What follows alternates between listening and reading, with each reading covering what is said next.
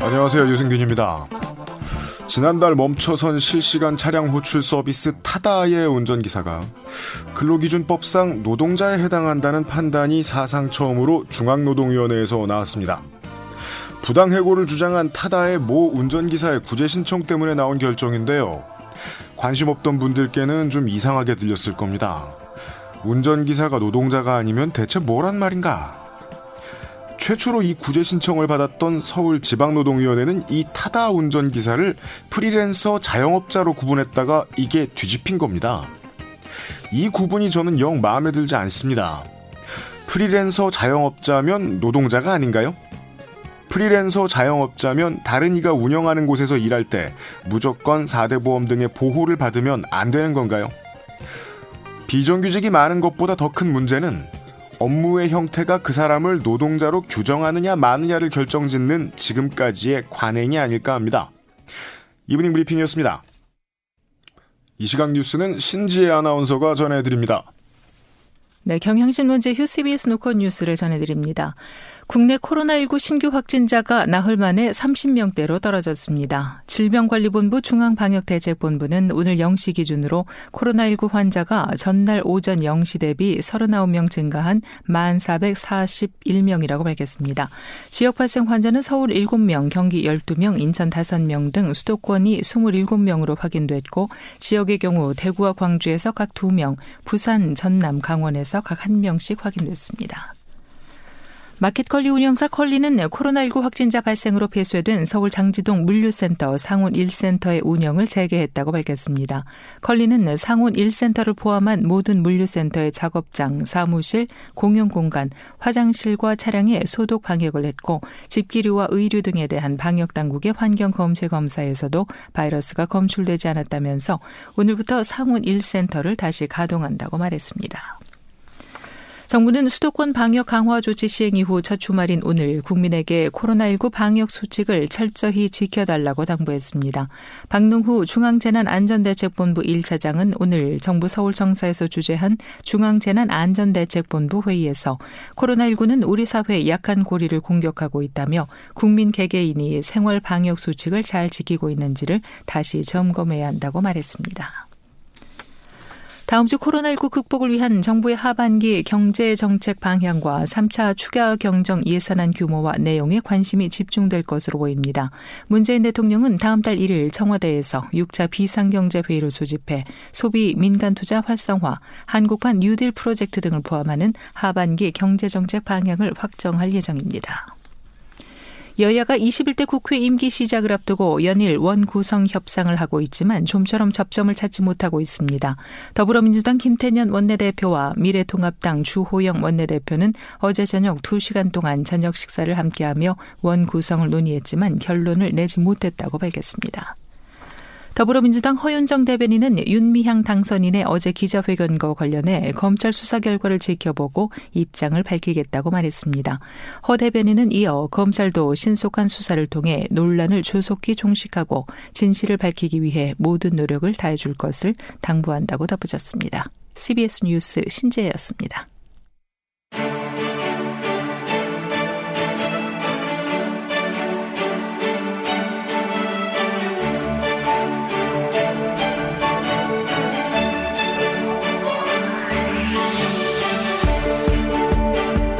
그날의 뉴스는 맨 첫 줄을 읽고 끝나는 게 아니죠. 놓칠 수 있는 주말의 중요한 뉴스들을 전해드립니다. weekend 뉴스 한겨레의 선담은입니다. 벌써 10분 전에 읽은 인트로에 대해서 지금 뭐 설명하면 청취자 여러분들 까먹으셨을 수 있겠습니다만. 예. 저는 프리랜서나 자영업자가 노동자가 아니라는 구분이 정말 신기한 건데 이게 왜 언론에서 스포트라이트를 정말 많이 못 받는지 혹은 사람들이 많이 궁금해하지 않는지에 대해서 어, 불만이 조그맣게 있습니다. 정말 많이 다루는 문제인데요. 어, 사회 분야, 노동 분야 담당하는 선담은 기자는 정말 많이 보고 쉬지 않고 파고 있는 문제인데 어디 가서 길에서 그 특수고용 노동자 개념을 모르는 사람한테 설명하는 일이 쉽지가 않아요. 음. 이게 비정규직이면 무조건 그 보험이 다 적용이 안 되고 조건이 불안해할 이유가 없단 말이죠. 모두가 일을 하면은 가치를 만들어내는 점이 있는데, 예. 그 점이 아쉬워서 말씀드렸고요.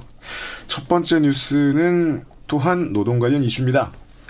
서울 강남역 삼성 사옥 앞 철탑에서 355일간 고공농성을 벌여온 삼성 해고 노동자 김용희 씨가 어제 농성을 중단하고 지상으로 내려왔습니다. 네.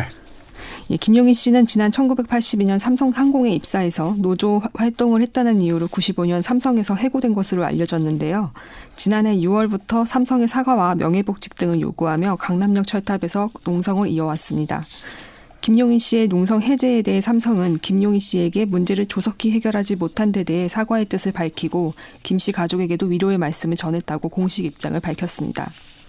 서울에 계신 분들은 지나면서 좀 보셨을 수 있습니다. 강남역 사거리에 아주 조그마한 공간이 먼 데서 또 높이 있다 보니까 조그맣게 보이고 그 추락이나 안전사고를 방지하기 위한 장치들이 워낙에 크게 길에서 많이 보였고 그게 벌써 1년이 됐습니다. 열흘 뺀 1년이 지나서 내려왔네요.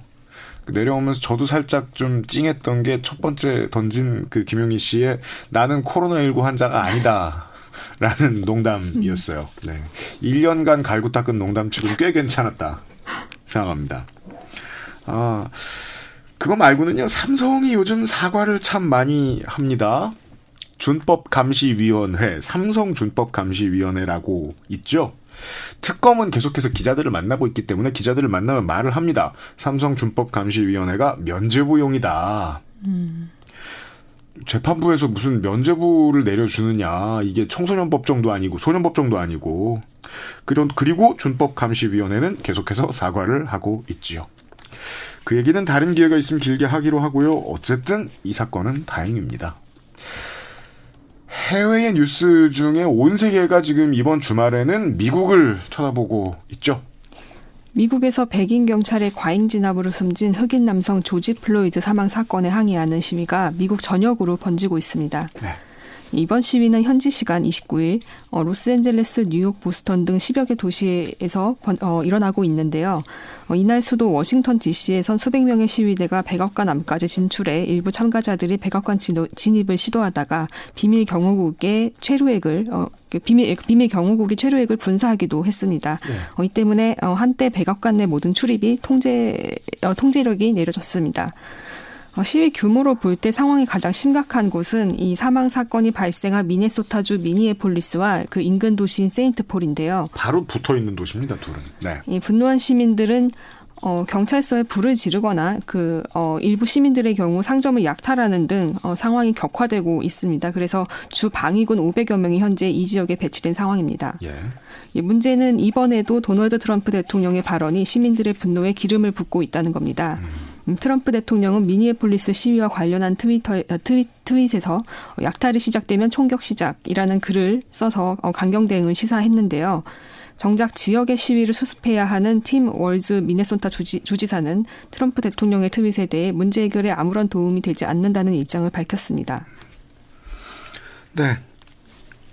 만약에 우리나라에 이런 일이 일어났는데 소요가 일어나서 경찰서에 불이 붙고 주 방위군 아, 그러니까 군이 투입되는 상황까지 왔는데 대통령이 트위터를 붙들고 있었다면 무슨 반응을 무슨 반응이 나왔을지 전 상상도 하기 일단 힘들고요. 음. 이게 지금 전국적으로 심지어 LA에 계시던 분들한테도 제가 여쭤봤는데 LA에 오래 사셨던 분들은 90년대에 LA 폭동을 경험을 해 보셨단 말입니다. 어, LA 한 도시에만 만 명이 넘는 군대가 투입될 정도의 사실상 내전 수준의 폭동이었어요. 근데 지금 그때보다 더하다는 말씀을 하시는 분들이 계세요. LA의 한인들이라면 특히나 이 429라고 해서 이 참사 일을 매년 기립니다. 한인들이 이 흑인 커뮤니티의 오해를 사가지고 공격의 대상이 많이 됐던 참극이 있었기 음. 때문에 그걸 경험한 트라우마가 있으신 분들인데도 이번 상황이 그때보다 더 심한 것 같다는 말씀을 하실 정도예요. 지금 방위군이 투입된 곳이 미네아폴리스뿐만 아니라 다른 주에도 투입이 됐고요. 특히나 지금 오늘 저희들 지금 방송 드리고 있는 이 시간에 가장 심각했던 곳은 애틀랜타고요. 왜냐하면 애틀랜타가 지금 CNN 본사가 있는 곳인데 CNN 말고 많은 뉴스 채널들에 대해서 대중이 많이 화가 나 있어요.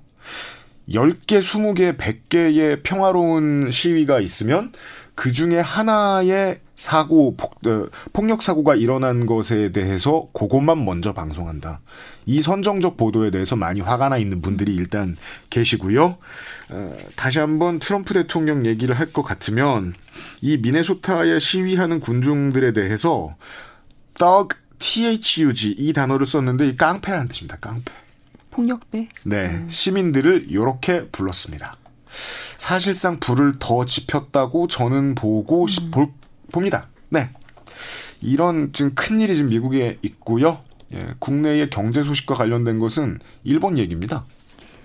일본 닛산 자동차가 한국 진출 16년 만에 사업을 철수합니다. 한국 닛산은 오는 12월 국내 시장에서 브랜드를 철수한다고 밝혔는데요. 직접적인 원인은 지난해 시작된 일본 제품 불매 운동의 영향 때문인 것으로 알려졌습니다. 예. 어, 프리미엄 브랜드인 인피니티를 제외한 나머지 차종의 판매량이 불매 운동 전인 2018년과 비교해 1년 사이 40%가량 줄어들어 어, 어, 회사가 어려움을 겪어왔다는 설명입니다. 예. 여기에 코로나19 영향까지 더해져 일본 닛산 본사 또한 최근 연결 재무제표 기준 순손실이 7조 원을 넘는 등 글로벌 금융위기 이후 최악의 실적을 기록하고 있습니다. 이 때문에 인도네시아와 스페인 바르셀로나 공장 폐쇄를 추진하는 등 해외 사업 전반에 대한 구조조정이 불가, 불가피한 상황입니다. 네. 자료를 많이 찾아보면 찾아볼수록 지금 적자세가 너무 커져 있기 때문에 이 닛산의 전 세계적인 판매 실적이 가장 큰 영향을 끼쳤다고 할 수 있겠지만 한국 내에서는 아무리 봐도 불매운동의 영향도 크게 한몫한 것 같습니다. 많이 알려지지 않은 게 닛산의 오너들도 많이 계신단 말입니다. 한국에 2028년까지 서비스가 유지되는 걸로 지금 저는 음. 확인을 했고요. 그나마 한 가지 염려되는 게 있다면은 이제 국내 노동자들은 판매 공급망하고 물류 정도에 많이 계신데 이분들의 일자리 문제가 좀 있고 차후에 몇 달 내에는 어, 르노 삼성 쉐보레 쌍용이 모두 지금 이번 5월 들어서 판매량이 늘었다는 보고가 있어요. 근데 이 기업들은 인력 채용에는 인색한 편들인 걸로 제가 알고 있습니다. 걱정이 좀 되긴 합니다. 예. 여튼 불매운동과 관련된 결과 중 하나고요. 예. 그리고 국내에 물가와 관련된 얘기를 하나 전해드릴까 합니다. 이 코로나19의 영향으로 국제 유가와 디램, 디램 가격이 급등하고 있습니다. 네. 이 현지 시간 29일 뉴욕, 뉴욕 상업거래소에서 서부 텍사스산 원유 원유가 이달 초보다 90% 오른 배럴당 35.49달러의 거래를 마쳤는데요. 몇 주 전에 엄청 내렸다는 얘기를 저희 전해드린 적이 있는데요. 예, 이번 달 1일 기준으로 하면 그 배럴당 가격이 19.78달러에 불과했으니까 약 가격이 한 달 사이에 두 배 가까이 오른 셈입니다. 네. 하지만 그 올해 1월 초를 보면은 배럴당 65.65달러까지 유가가 치솟았던, 치솟았던 걸 비교를 하면 여전히 절반 수준에 그쳐 있다. 이렇게 볼 수 있습니다. 그렇습니다. 국제유가가 이렇게 오락가락하는 이유는 코로나19로 경제적 불확실성이 커졌기 때문인데요. 어, 아무래도 감염병 여파로 지난달 마이너스 가격까지 추락, 추락했던 유가가 이달 들어 어, 수요가 증가하고 경제 활동이 재개하는 움직임 등에 힘입어 꾸준히 오르고 있는 것이라고 볼 수 있습니다. 네. 예, 디램 가격 역시 고정거래 가격이 지난달 11% 넘게 급등한 데 이어 이번 달까지 5개월 연속 상승세를 이어가고 있는데 이 역시 코로나19로 비대면 근무와 교육이 증가하면서 PC 수요가 높아졌기 때문입니다. 네, 제가 이제 몇 달 전에 이제 계속 얘기를 했던 게 있는데 데스크탑 관련된 제품들의 수요가 올라갈 것이다. 왜냐하면 이게 지금 정부와 지자체 차원에서 구매를 많이 하고 있기 때문에 전 세계가 다 마찬가지입니다. 한국은 특히나 많겠죠. 향후에 계속 이 지자체 수준의 보급 사업들을 계속 진행한다고 해요. 왜냐하면은 5월 달부터는 이제 많은 부모님들도 온라인 수업에 대해서 익숙해지신 분들이 많이 있어요. 학생 여러분들도. 예, 그 저소득층이 아니더라도 이 보급 사업의 대상이 될 학생 가구들은 계속 늘어날 것 같기 때문에 이 수요는 계속 늘 거고요. 이 셰일가스는 배럴당 35달러 얘기가 아까 나왔는데 배럴당 35달러가 지금 셰일의 손익분기이고 이 오페크가 생산하는 원유는 손익분기가 훨씬 싸기 때문에 미국이 더 이상 셰일가스를 많이 생산 못한다는 문제점이 있습니다. 그것 때문에 상승세가 좀 더 가파를 수 있습니다. 예. 짧게 스포츠 뉴스를 전해드려야죠, 저희는. 예, 미국 메이저리그 구단들이 코로나19 위기를 이용해 선수들의 고액 연봉을 삭감하는 방안을 추진 하면서 선수 네. 노조가 시즌 포기를 불사하겠다는 뜻을 밝혔습니다. 그렇습니다. 예, 지난 3월 양측은 7월부터 전체 시즌의 절반 경기인 82경기를 치르는 것을 전제로 경기 수에 비례해서 연봉을 지급하겠다고 합의를 했는데 네. 최근 시즌 재개를 앞두고 구단들이 어, 무관중 경기로 인해서 수입이 줄어드니 그만큼 어, 구단 그러니까 수업 아, 연봉을 제대로 지급할 수가 없다. 그래서 이제 총수입을 어, 구단과 선수가 5, 대 5로 나누는 어, 나누자는 제안을 하면서 문제가 불거졌습니다. 그렇습니다. 그 아니 뭐 자본주의 사회고 미국은 당연히 어느 나라나 다 그렇듯이 계약서가 세상에서 제일 중요한데요. 계약서에 없던 일이 생긴 게 문제죠. 모든 문제의 발단이죠. 그 계약서에 없던 일이라 함은 코로나19고요.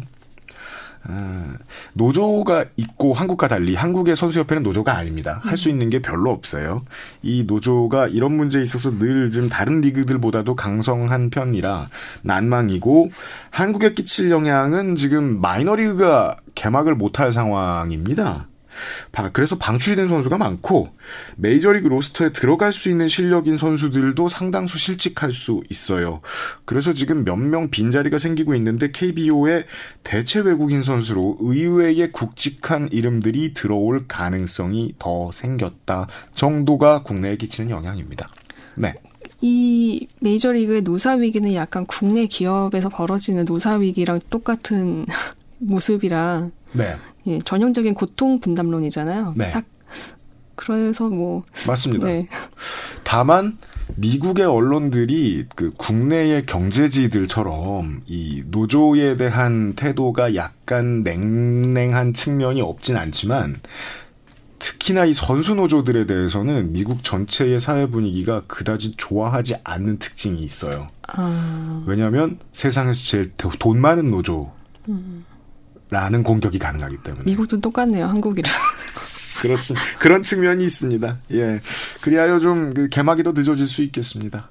지금까지 weekend 뉴스 한겨레의 선담은이었습니다. The Wallflowers의 One Headlight를 듣고 인터뷰하겠습니다.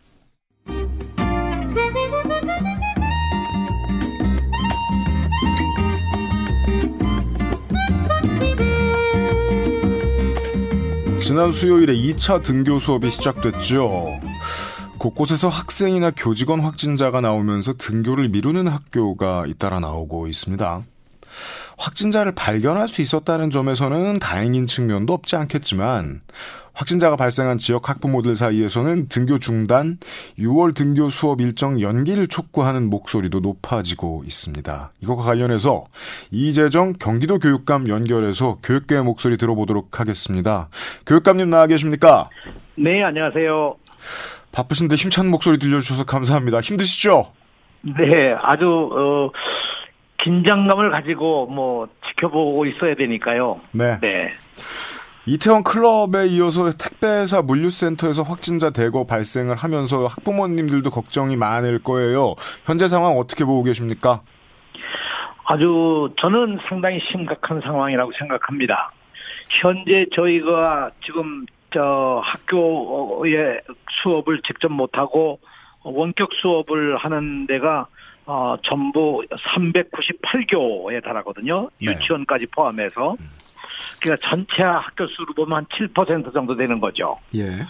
어, 문제는 이제 이, 이, 지금 뭐 쿠팡서부터 학원 강사, 아, 뭐 이런 교회 이런 걸 통해서 집단 감염이 이루어지고 있기 때문에 어, 우리도 이 학교에 감염이 안 되도록 최선을 막는 게 저희의 과제라서 그렇게 열심히 지금 방역 작업을 하고 있습니다만 네. 이제 밖에서 어떻게 이게 터지느냐 하는 것이 가장 큰 위험스러운 일이죠. 네. 교육감님은 다른 어떤 그 교육청의 교육감님들도 그러시겠습니다만은 요즘 예전보다 훨씬 많이 현장에서 교사나 학생분들의 이야기를 들으시고 다니시는 거죠? 그렇습니다. 이분들은 어떤 어려움을 주로 호소하십니까? 특히 이제 학부모들 같은 경우는 가장 두려워하는 것이 이 어, 확진자들의 동선이 파악되지 않았을 때, 예.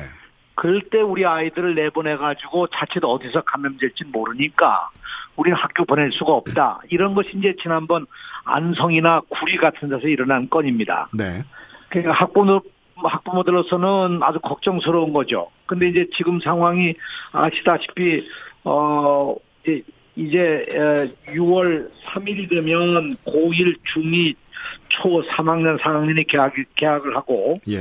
6월 8일이 되면 어 중1, 초 5, 6학년이 다 돼서 전체가 다 이제 6월 8일이 되면 학교에 등교 수업을 하게 될 텐데 그렇죠. 어, 이게 과연 이, 이 어떻게 이렇게 됐을 때 이걸 막아 나갈 수가 있겠느냐는 것이 이제 어, 교육부나 저희나 초미의 관심사고 네. 결국 학교에서 할 수 있는 일이 이제 사회적 거리를 두는 일 아니겠습니까? 예. 이게 뭐 교실 안에서도 하- 거리를 두고 앉고 식당에서도 큰 마기를 해서 앉고 그것도 이제 모자라서 저희가 아예 등교 자체를 어, 한 3분의 2 정도만 등교를 하고 3분의 1은 어, 계속해서 재택 어, 이 온라인 수업으로 하도록 이렇게 하자 이런 원칙 네. 아래 학교별로 진행하고 있습니다. 그 디테일을 좀 저도 알아보고 싶은 게요. 예를 들어 뭐 3분의 2의 학생이 한 하루 등교를 한다. 그러면 3분의 1 학생들이 그날 쉰 다음에 그 3분의 1 학생들이 또 다음에 나오고 이런 식으로 뭐 예를 들면 3교대 같은 형태로 이제 띄엄띄엄 학교에 나오게 되는 겁니까? 학생들 입장에서는? 학교마다 좀 다른데요. 이제 예. 규모에 따라서 학교가 이제 정하게 됐는데 예. 어, 지금 말씀하신 바와 같이 어느 학교는 학년별로 격일로 나오는 경우가 있고요. 예. 학년별로. 예, 예. 또 어느 학교는 아예 격주로 한 주일을 나오고 한 주일을 집에서 온라인 수업을 하고 하는 경우도 있고 네. 또 경우에 따라서는 오전 오후로 나눠서 하는 경우도 있고요. 예, 예. 어, 일정하지는 않습니다만 저희가 이제 사회적 거리를 두기 위해서 가능한 한 어, 등교하는 학생 수를 좀 제한을 하고 있는 것이 지금 기본 원칙입니다. 음, 알겠습니다. 그 학교마다 다르다는 말씀을 해 주셨는데 학교들의 상황이 또 다르다 보니까 교사나 일선에 있는 교직원 여러분들이 이런저런 불편을 호소하시거나 지금 뭔가 정확한 지침을 내려달라 이런 요청도 들어오고 할 수도 있을 것 같아요. 그렇습니다. 실제로 뭐 온라인 수업하고 대면 수업하고 한다는 것이 예. 그게 보통 어려운 일이 아니거든요. 예를 들면 이제 예. 예. 감염 예방 수업을- 예, 예. 말씀하십시오. 네, 온라인 수업을 쭉 하고 대면 수업을 쭉 하는 것 같은 문제가 아닌데 네. 지금 이제 이것을 격일로 한다든가 격주로 한다든가 하는 경우도 이중 부담이 되니까 아, 학생들이 진도가 다르군요. 어렵죠. 네. 학생들이 진도가 다르겠군요. 학생들이 학교마다 조금씩 차이가 있을 수 있습니다. 아, 예. 그렇다면 이건 어떻습니까?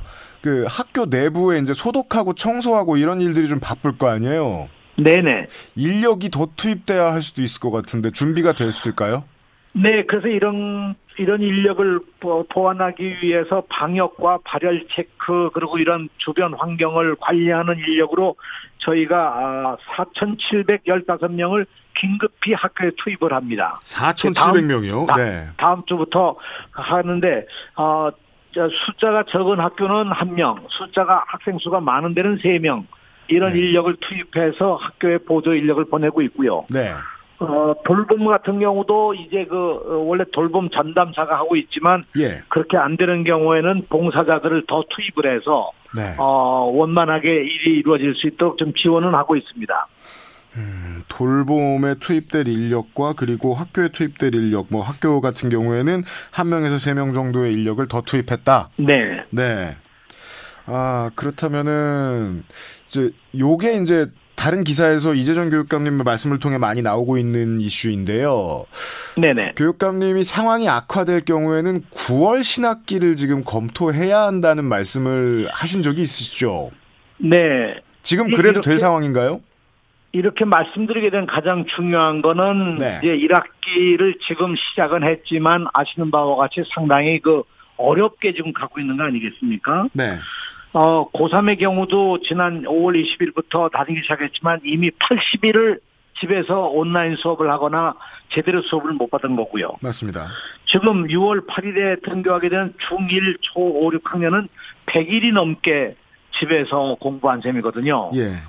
그러면 이번 학기를 제대로 끝낼 수가 있겠느냐? 이게 이제 제가 가지는 하나의 의문입니다. 네. 그래서 사실은 이게 가장 큰 문제고, 그래서 저는 1학기를 차라리 이번 학기 내에 끝낼 수가 없다면, 네. 가, 을까지 예, 쭉 2학기까지를 1학기로 해서 음. 연장선상에서 제대로 교육을 시키는 것이 우리가 올바른 일이 아닐까 네. 하는 거고요. 또 하나는 지금 사실상 고3의 경우는 어 지금 학교에서 다니고 있습니다만 어 9월부터 이미 수시 전형에 들어가거든요. 예, 그렇죠. 그러니까 이 어 12월 3일 그 어, 수능 시험도 있고 수시 전형도 있어서 네. 그 안에 뭐 이제 그 수행 평가, 모의고사, 지필 평가 이런 것이 14번의 시험을 봐야 돼요. 예.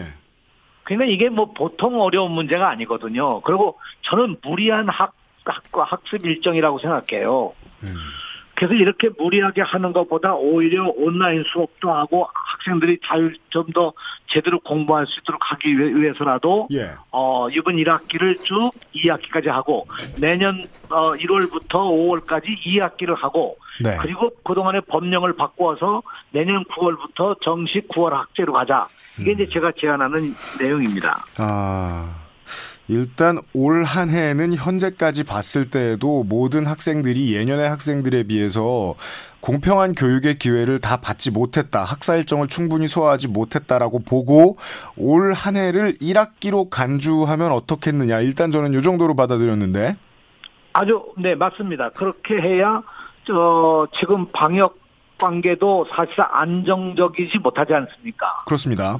네, 그래서 뭐 지금 어 여기저기서 터져 나오는 일이 앞으로도 계속된다면 네.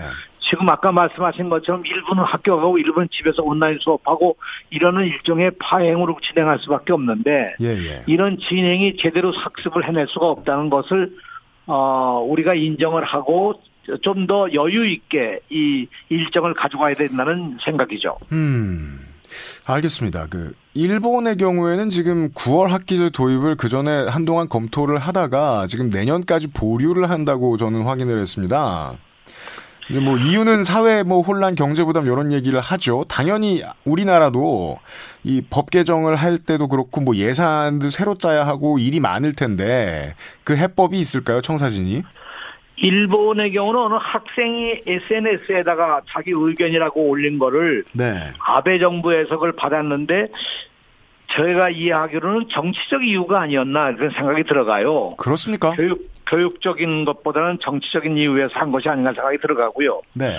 우리 경우에는 실제로 지금 가장 그 어, 고등학교 교육이 사실상 그동안 굉장히 파행되어 온 것이 네. 아시다시피 9월 초에 수시 전형을 하고 11 월 달에 이제 수능 시험을 보고 나면 예. 이 일정을 맞추기 맞추기 위한 것이 바로 대학 입시 와 일정을 맞춘 거거든요. 그렇죠. 그러니까 자연히 고등학교 교육 과정을 1년치 할 거를 8월 말까지 맞춰야 되는 거예요. 아하. 예. 그러니까 이게 참 무리한 학습이 고3의 경우는 계속해서 이루어진 것이죠. 예, 예. 이런 것을 막기 위해서라도 어, 법만 바꾼다면 아까 말씀드린 바와 같이 내년까지 법을 바꿔서 하게 되면 어, 전혀 다른 비용이 들어가지 않는 것이 과거에 가령 김영삼 정부나 어, 노무현 정부 때 논의했던 것은 어, 1년에 신입생이 두 배가 된다. 네. 그러니까 두 배가 되니까 학교도 두 배가 돼야 되고 선생님도 두 배가 돼야 되고 이 두 배 된 것이 초등학교 1학년부터 시, 고등학교 졸업까지 12년 동안 지속되니까 네. 그 부담이 굉장히 크다 그랬는데 내년에 이렇게 하게 되면요. 예. 9월 학기에 입학한 학생들만 뽑으면 두 배가 절대 되지 않습니다. 그 현행법으로는 어 그 당해 연도의 1월 1일부터 12월 31일까지 어, 대상되는 학생들이 모두 같은 대상이기 때문에 예. 3월에 하든 9월에 하든 같은 대상이기 때문에 예. 숫자의 변함이 없어서 경제적인 부담은 없다고 생각합니다. 음, 숫자 차이는 없기 때문에 네. 예, 비용이 적게 든다면 뭐 사회적 혼란도 적을 거다라는 주장이신 거잖아요. 그렇죠. 저는 오히려 지금 무리하게 간 대학도 일정을 해가지고 지금 뭐 학생들은 등록금 돌려내라 막 이러는 판인데 그렇죠. 무리하게 한 해서 내년 봄에 졸업이 다 한다 하더라도 이런 상황에서 취업이 되겠습니까? 음. 또 우리 여기 특성화 고등학교 같은 경우도 지금 이렇게 제대로 실험 실습도 못 해가지고 예. 특성화 고등학교 같은 경우 온라인 수업으로 안 되거든요. 아 그렇죠. 네, 이런 학생들이 지금 별로 교육도 못 받은 채 내년 2월 달에 졸업을 한다면 정말 취업이 되겠습니까? 지금 여러 가지 국내 경제 상황으로 본다면 굉장히 어려워질 텐데 네. 차라리 이런 걸 좀 더 감안해서라도 어, 오히려 6개월씩 늦추는 것이 네. 훨씬 더 국가적으로나 사회적으로 혼란을 줄일 수 있는 네. 그런 유일한 길이라는 거죠.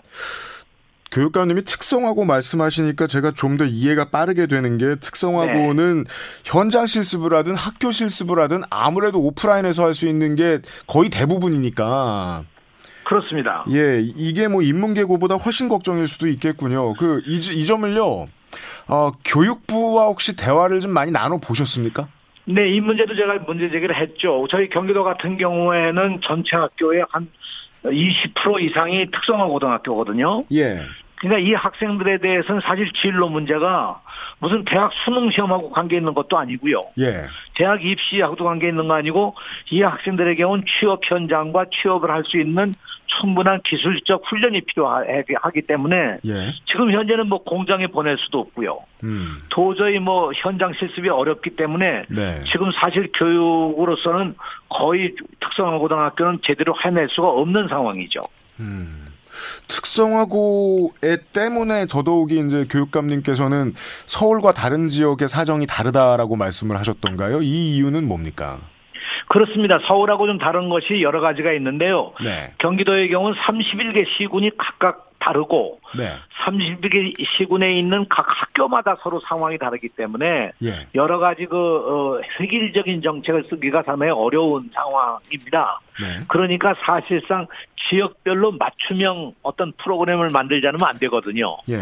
이제 그런 의미에서 어, 좀 더 다양한 이제 프로그램이 저희는 필요하고요. 네. 서울 같으면 뭐 지역적으로 다 별 차이가 없으니까 네. 학교에 대해서도 그렇게 큰 차이는 없기 때문에 아마 별 문제는 없을 겁니다. 제가 교육부에도 요구하는 것이 어, 이런 문제들을 너무 획일적으로 조치를 취하거나 어떤 대안을 만들지 말고 예. 여러 가지 대안들을 학교가 선택적으로 할 수 있도록 좀 그런 어 그렇게 좀 열린 정책을 쓸 필요가 있다 이런 걸 제가 여러 차례 말씀을 드리고 있습니다. 알겠습니다. 그 끝으로 지금 저 시간이 많이 없으시다는 걸 제가 알고 있는데 끝으로 저 궁금한 게 한 가지만 더 있어가지고요. 네네네. 네, 네. 아, 네. 9월 학기제에 대한 견해는 잘 들었고요.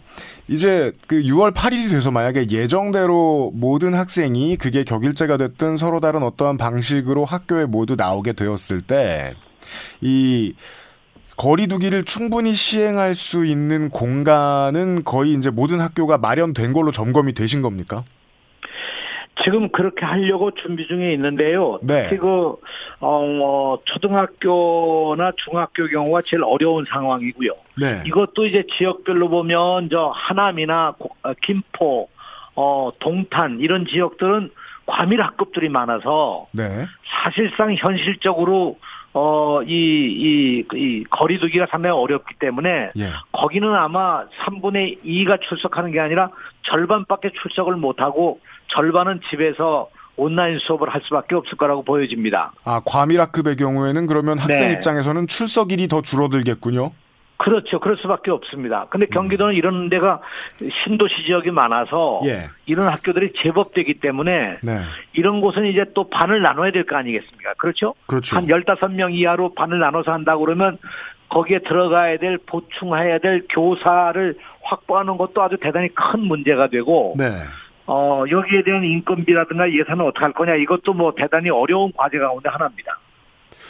사실 지금 5월 말이라 네. 대단히 어려운 과제입니다로 이야기가 끝날 상황은 아니라고 생각합니다. 네. 그러니까 확보가 어느 정도 되셨다고 생각하십니까? 지금 이런 그, 어, 이, 사회적 거리를 두고 어, 수업을 하기 위한 그런 준비는 네. 아주 거의 100%잘 돼 있다고 생각합니다. 음, 네. 다만 이제 걱정스러운 건 벌써 이제 시작하면서 그런 일이 나옵니다만 예. 학생들이 마스크를 쓰고 공부를 해야 되잖아요. 그렇죠. 선생님도 마스크를 쓰고 해야 되고. 예. 근데 이제 날씨는 점점 더워지고 네. 그야말로 이 저 에어컨을 틀더라도 문을 열어놓고 해야 될 상황이기 때문에 아 그러네요. 끝내야 되는데 지금 지, 지, 궁금한 게 자꾸 아, 자꾸 나옵니다. 네. 맞아요. 에어컨도 여쭤봐야 되고. 네네. 네. 그러니까 이게 실질적으로 상당히 학생들에게 좀 고통스럽고 선생님들도 상당히 어려운 상황인 거죠. 에어컨은 어떻게 할까요? 교육감님. 방법이 없을 것 같습니다. 네. 아 그러면 이제 우리 어릴 때 공부하듯이 이제 더워도 좀 참아야 됩니까 이번 여름에? 네. 지금 그러니까 어차피 저 이 공기를 순환시켜야 되니까 문을 그렇죠. 열어놓고 할 수밖에 없어서 네. 학교에 들어가면 창문만 여는 게 아니라 앞에 그 출입구문 뒤에 출입구문도 열어 열어놓고 하거든요. 그렇죠. 네, 그건 어차피 참을 수밖에 없을 거라고 보여지고요. 네. 어, 다만 이제 그럼에도 불구하고 결국은 우리가 수업의 효과를 제대로 낼 수가 있겠느냐. 네. 가령 뭐 여름 방학도 거의 없이 이제 해야 되는 판인데, 가령 6, 7, 8월이 얼마나 더워요. 예. 지금 이, 이런 것이 이 폭염 속에 학생들에게 과도한, 무리한 학습을 요구하는 것 자체가 저희들은 너무 안쓰럽고 안타깝고 그런 현상이죠. 그렇습니다. 아, 모두가 그렇게 동의를 하고 있을 텐데 그래서 더더욱이 시간을 많이 할애를 해가지고 이제 교육감님이 말씀하신 9월 학기제에 대한 의견을 좀 길게 들어본 건데요. 네네. 그 교육부도 만나셨다고 했고 지금 언론 인터뷰에서도 많이 말씀하셨으니까 이 교육감님의 이 제안에 호응하는 여론을 좀 확인하신 게 있으십니까? 네, 저희가 여론조사를 한 며칠 전에 했는데, 아, 예. 이 여론, 네, 여론조사에 하여튼 한, 어, 저, 거의 4분의 3이 찬성입니다. 거의 4분의 3이라 하시면 70%는 되는 겁니다. 네, 75%가 넘습니다. 학부모도 그렇고, 예. 교사들도 그렇고, 예. 아무튼 그런 아주 절대적인 찬성을 가져, 가져, 만들어 놓고 있습니다. 네. 이제 뭐 초등학교나 중학교 저학년의 학부모 여러분들이야 아무래도 네. 그 아무리 한국 학부모라 그래도 인성교육도 중요하게 생각하실 때고 한데 이제는 정말 수능이 급하고 대입이 급하다라고 생각하시는 고교의 학부모에서 좀 더 높은 비율로 찬성을 하셨을 것 같아요. 그렇습니다. 고3들 경우가 특히 더 하고요. 근데 저 걱정스러운 건 지금 이제 12월 3일로 예정된 수능 시험도 네. 전문가들 감염병 전문가들의 얘기에 의하면 올 겨울에 접어들면서 다시 한번 확산이 될 가능성이 농후하다. 네. 이런 얘기들을 하는데 만일 그때 가서 그야말로 감염이 확대된다고 하면 예. 수능 시험을 못 보게 될 때 아. 어떤 어떤 대안이 있겠냐는 것도 어, 큰 과제이기 때문에 네. 저는 교육부에다가 이 플랜 B로서도 9월 학기제에 대한 아, 안을 가지고 가야 음. 아, 위기 상황을 뭐 막을 수 있지 않겠냐 그런 아. 제안을 했습니다.